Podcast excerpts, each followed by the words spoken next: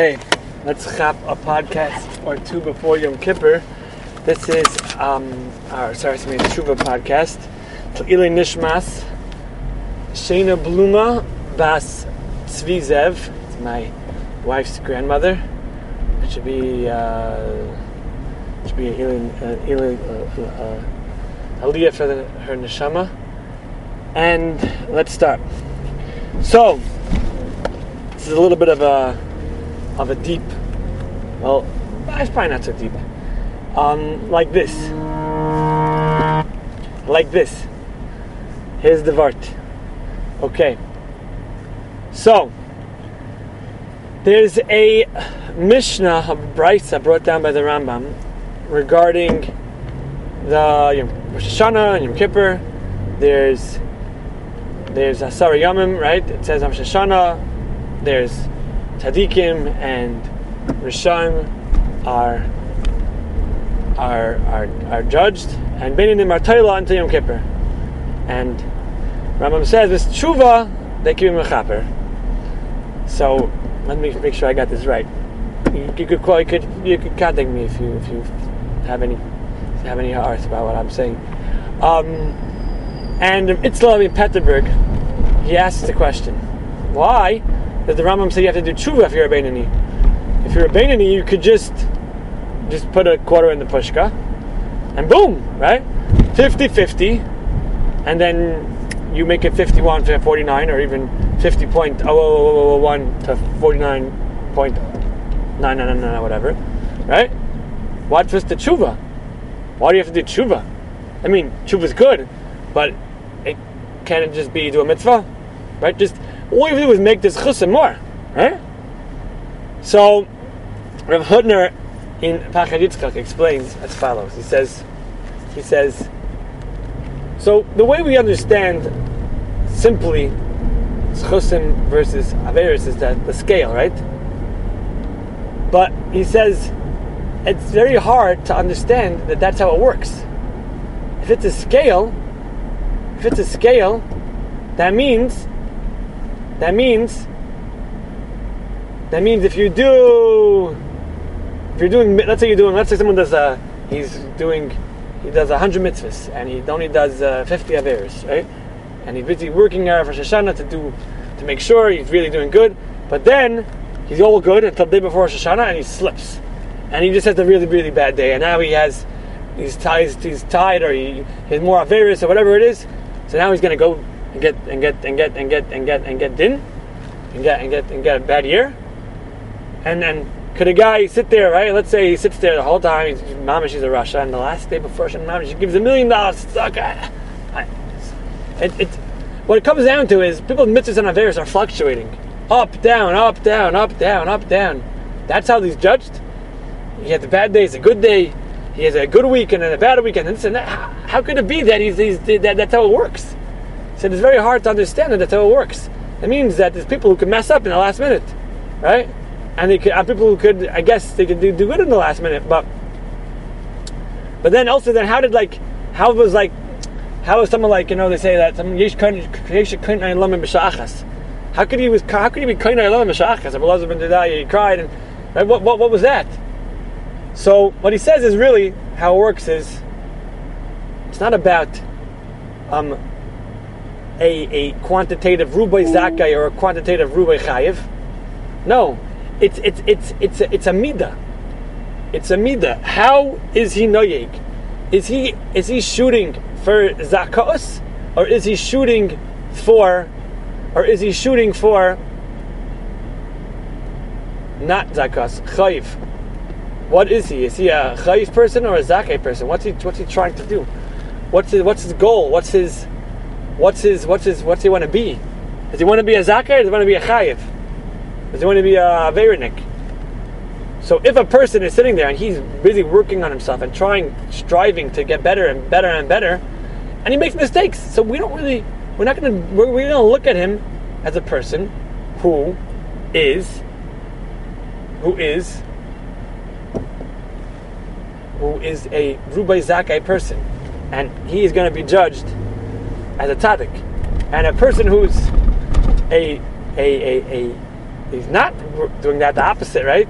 So we don't care how many mitzvahs he has. He's a chayiv. He doesn't. He's aiming for for for avera, right? And then he says that that what makes what what what the benini? Benini is someone who's undecided. Now a mitzvah won't help him because it's not about how many he did. It's about it's about it's about what direction he's going in. He's going in no direction. So the only way to resolve it is to do tshuva. Now to explain this a little bit, hopefully it's a little bit hard. So Rav Avigdor Miller says, he asks, what's the what's the avodah of the Torah to make tshuva? So he says, avodah is tshuva, right? Rosh Hashanah, Yom Kippur. So we start the Torah to make tshuva doing tshuva, right? But on Rosh Hashanah we don't we're not supposed to do we don't well not not supposed to do tshuva, but but we're supposed to be mamlech HaKadosh Baruch Hu. He says, why is that chosen? Why don't we just do tshuva? Why don't we do al chetz already? Why why the Yom Din's coming? Why? Why are we busy being Mamlech HaKadosh Baruch Hu? Well, what's, what's that have to do with tshuva? So he says, actually, the biggest avera is being worked on Rosh Hashanah. What is that? Not being Mamlech HaKadosh Baruch Hu. Not properly being Mamlech HaKadosh Baruch Hu as your Melech. If you're properly, the first the first and main step is being Mamlech HaKadosh Baruch Hu as your Melech. Once you do that, everything else everything else is just, it's just a matter of cleaning up. So, so... So, so, um, that's what he says. So what's what's Mamlech HaKadosh Baruch Hu? Why is that the biggest tshuva? Because you are redirecting yourself. You, the purpose in this world is to get close to Hashem. That's the avera we're guilty of, that we're busy working on with being Mamlech HaKadosh Baruch Hu. That's what we're busy working on, getting close to Hashem, redirecting our our, our goals. If we redirect our goals, and we re, re, redirect our, our, our, our energies, and we show that we want to be connected to Hashem, then we're trying to change ourselves from people who are chas v'shalom risham or possibly beinanim to tzaddikim, because we want to show, if you want to connect to Hashem, then you want to be zakai and you want to connect to zakos.